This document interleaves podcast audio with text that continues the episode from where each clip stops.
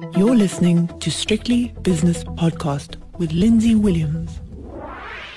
It's Wednesday, so it's time for Wayne on Wednesday with Wayne McCurry, who's a portfolio manager at FNB Wealth and Investment. Uh, Wayne, we spoke yesterday, but it seems like an age ago because things have, I don't know, things have sort of changed a little bit. I mean, we woke up this morning to find out that the Hong Kong market was up 4%. I think it closed up 3.8% in the end, and that lit a fire under most markets. Interesting stuff. Yeah, look, some Chinese data came out that looked quite good, but the most important thing is going to cut interest rates in China you and to lower the repo rate, cut interest rates to boost economic growth to try and overcome some of the uh, effects of the trade sanctions. So that's very good. So you can see Naspers up strongly today. Yes. And that pulled the whole market. But then surprisingly enough, the Rand strong. Rand yes. 1480 odd. It's incredible. 1486. It's incredible. And, and that that to me can only be on the back of the GDP numbers yesterday because you know, literally a week ago, this thing was flirting, you know, 1550. But also remember, it was 1380 until Donald Trump started the trade wars fire burning again. So, yeah, I must admit, I was pleasantly surprised to see the Rand strengthening a little bit because, you know, overseas the markets fell last night. Mm. And I didn't, didn't actually think that our, our market well, certainly, I didn't think the rand would be strong today after what happened overseas.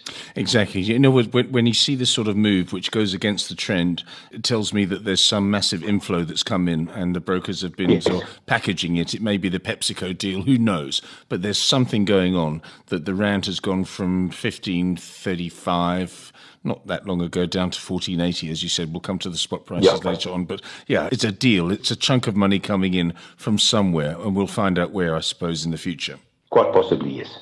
Okay, let's have a look at some of the results now. Momentum Metropolitan Holdings Limited yes. short form announcement results for the year ended 30th of June. Share price up quite nicely, over 3%. Yeah, and the share price has been going up over, let's call it the last six months or the last year, but it's still down ooh, 40, 45 odd percent in the last, over the last three or five years. Mm. So, I mean, the share has taken a lot of pain. So we all know what happened there. New management took over a year ago and they reset the base. You know, according to them, the assumptions used in the actuarial valuations were too optimistic. They reset the base. In other words, did what's called kitchen sinking, is that you just clean out anything. When new management comes in, you clean out anything that's sitting there. And then this year they showed a an 80 odd percent increase in earnings, but if you normalize it, it's about 50 odd percent. And in the commentary, they did say, listen, we reset the base last year. So they were very open about that. We reset the base last year, but if you exclude all of these assumption adjustments, earnings were still up 50%. Now, the share is up today, but we didn't know about this because they gave us a trading update. Okay. The big one, though, today was eagerly anticipated as well, was the results announcement from Discovery. And I spoke to Adrian Gore yes. about two hours ago, and you can have a listen to the chat I had with him on strictlybusinesspodcast.com. It was a really, really mixed set of numbers. Obviously, the bank is, yes. is taking up an awful lot of his time. Yeah, the bank is taking up an awful lot of time and an awful, awful lot of money. You know, you know, I hope I'm proven wrong. I truly hope that I'm proven wrong. But I wouldn't open up a bank in South Africa. We overbanked. We got probably one bank too many in South Africa. Two, I think. And these are yeah, and these are well well established organizations that have tentacles that go everywhere in the country. And essentially it's a saturated market why open up a bank in this environment? I understand why Discovery is doing it because they feel their South African business model is actually relatively straightforward and it's been straightforward for three decades. They have an extremely loyal client base. You if it. you want to make someone upset, say to them, listen, I've changed jobs, so we're leaving Discovery and we're going to ABC medical scheme. Mm. So, and I think every financial services player in South Africa is extremely jealous envious of Discovery's loyal client base. So, what Discovery has done over the years is just sell more and more products to this to their client base, and now they're going to add a bank onto it. So, I understand why they're doing it, but it's a bit like Cell C or Telkom. Why enter the cell phone market when it's already saturated? You know, it's a it's a very difficult ask in my view. I think so too, but I also think this was conceived many, many years ago and it, it gathered momentum, and they can't go back on it, having spent hundreds of millions on the development of it and the concept of it. Just imagine, Wayne, you're sitting down, you've just got your head out of the bonnet of one of your uh, beautiful vintage cars, uh, you sit down, have a, a, glass of whatever you have, and the telephone goes, and it's your broker, your insurance broker, and he says, um, "Mr. McCurry, uh, you've got two policies with us at Discovery. Uh, have you been uh, alerted to the fact that Discovery has opened a, a, bank, and these are the benefits of it. And so suddenly, uh, because you're loyal to Discovery, and because it's just sort of seamless, you don't have to go to another institution and fill in some more forms. Yeah. It's a cross selling exercise to me. Yeah, it is. But understand, and this is where we get we get a lot of discussions about this and a lot of verbiage and news around these. And it's not just Discovery now; it's Bank Zero, it's TymeBank, you get a lot of this, this, this, this, this. I quite frankly think it's noise that somehow you're going to make money on transaction banking. Mm. You can just forget that. That's in your dreams to make money on on transactions, because all of these new banks coming in, it's a race to the bottom to give you the lowest transaction fees. There's only one way you make money as a bank, and that's by lending money out and charging interest. It's the only way you truly make money as a bank. So now, the difference between borrowing and lending, which you in South Africa you can yes, drive a bus through, that's the only way you do it. Only way you make money. Now Discovery hasn't got sufficient enough capital. So for Discovery to truly enter this market and make cash, they are going to start lending soon. They have to. It's it's the only way you make money, and all the other banks are going to come to that realization as well you can't make money from transactional banking where your biggest selling point is how little you charge or nothing that you charge for the transaction. So, and now Discovery, I mean, to enter and compete with the big banks in the lending market, they can they can compete with their client base in the transactional market, but it doesn't actually matter.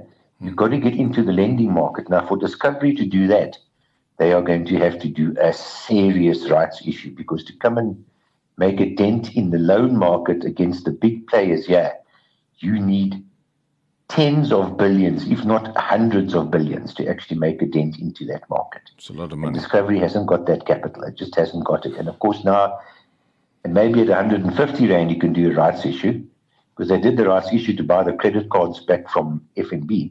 But they're not going to do a rights issue at 100 bucks, I can promise you that.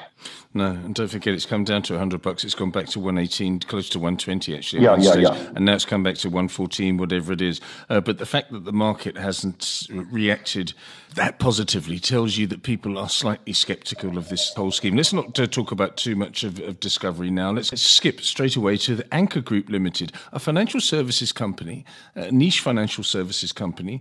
It's trading at three rand 80. I think at one stage it was 16, 17, maybe even 18 rand per share share when it when it listed came right back again. But I spoke to Peter Armitage the other day, who's the founder and CEO of Anchor.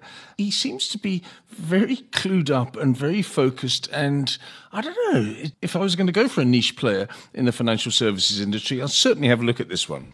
Well, look, I went to a presentation that, that Peter gave. I know Peter well. I went to a presentation Peter gave, it must be two years ago, if not a little bit longer. Mm. And at that stage, they were top of the pops with performance and everything. But I mean, effectively, I work for a similar. Well, the, the area of the business I work for is not dissimilar to his business at FNB. This is a tough environment. Eh? Mm. Everyone's chasing more or less the same pool of clients because the pool of clients isn't getting any bigger. The share market's done nothing for five or seven or eight years. It's a tough. It's it's it's tough. There's no new jobs around. It's it's tough in this. You're not, you're not getting any margin in this game. Eh? It's a very tough industry. Now, big organizations like mine, we've got one serious advantage over smaller organizations, and, and that is we've got distribution. We can, you know, the smaller players, the niche asset managers and financial services, they've got to get out there and do hard selling to get their product sold. So if their performance isn't top of the pops consistently always, very, very hard for them to sell. But it's a, you know, a bull market will sort all of this out. Mm-hmm. And we hope that a bull market, hope it happens before I die. But it's a tough, tough industry, this, to make money. But Peter is a highly competent chap. I, I, I have great admiration for him. Yeah, me too. Actually, he, he, comes across as very, very credible. But the share price yeah, got a little bit. I mean, people got a little bit over enthusiastic about it. Yes, they did. Expectations were high, but I do think that yeah, maybe someone will swallow it, swallow it up. Maybe a company like yours will swallow it up at one stage, and it'll become a division of your organisation. Yeah, that, there's a potential. I mean, it's, it's quite an interesting topic you bring up there. We've done this once or twice, and other big banks and big insurers have also done this once or twice, and it doesn't actually work. Eh? Mm. The people like Peter have got to stay independent in their own company where they own all the shares or the majority of the shares. Somehow, it just changes when you swallowed into a huge organization. These little niche financial services companies aren't the same afterwards for some reason. I, I don't know of one success story. I think it's the culture that changes because you've got yeah, these, no, no, the, these big bosses that say, well, you've got to do this and this, whereas it's a more entrepreneurial spirit when you've got a small, yeah. more nimble company, yeah. don't you think? No, definitely. So that's why, you know, uh, somehow, and large organizations have their own advantages. You know, as I said, they've got distribution, but there are some negatives. It's, uh, these smaller asset managers in particular don't function well when they get – sucked into a huge organization. Interesting observation, Wayne. What are you doing at the moment, by the way? Here we are, September. Uh, this Northern Hemisphere summer's uh, over. And here we yeah. have Boris Johnson and Jeremy Corbyn at Prime Minister's Question Boris, Time yeah. today. I mean, that was the that was one of the best pieces of uh, one of the best hours of television I've ever watched with Boris Johnson who I think is is a little bit out of his depth. Jeremy Corbyn, who is a, a, clearly a Marxist and would be disastrous for Britain, but no matter what happens, it's it is going to be worse than people expect. I think yes. it's going to be absolutely can, disastrous. How you can tie yourself up into such a knot about what is essentially it's not you know Brexit itself has got it, it was actually almost social rebellion. It, it, had nothing to do with economics or rationality or anything. It just seemed like a good idea at the time to want to exit Brexit, to, to exit the European Union. Yes. And now they have tied themselves up in such knots and they've essentially put the UK on hold for two years because no one's investing there. In fact, the money's leaving. And you look at the effect it's had on UK property prices. I mean, it is astonishing how much damage has been, you know, has been um, done to the UK economy, and they haven't even left yet. In fact, they don't even know if you're going to leave because, I mean, the Parliament will probably be an election or a vote of no confidence, or you know, so yeah, it's chaotic, quite frankly. I think that Boris Johnson will be the prime minister who goes down in history as the man that has the shortest tenure at shortest. number 10 Downing Street. I think he will be out of there quite soon because I just didn't like his performance. But he hasn't got a majority. No, exactly. When because saw, someone walked, the vote lost. Yeah, what was that? What they do? They you walk across the house or something like. I can't remember they, the exact terms, but somebody left his party and went the floor. When he crossed the floor, exactly. And now he crossed the floor. Then they did it while he was talking. Anymore. They crossed the floor. It's amazing. They crossed the floor while he was talking, and then twenty odd of his own people voted against him to get this other bill through last night or whatever the case was. But then, I mean, you think about it, he unilaterally says, well, no, Parliament's not coming, Parliament's not going to sit.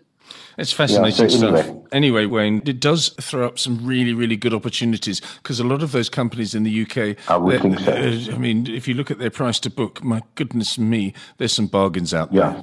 there. I mean, Intu's down 90%. Yes. Now, I'm not saying I would buy Intu because I think half of that's Brexit, but the other half of that's online shopping.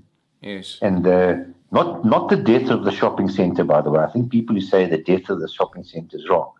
that the transformation of what a shopping center represents is clearly changing. And we in South Africa must take heed of this because there's one good thing about being a little bit isolated like we are is we can see what happens overseas 10 years before it hits us.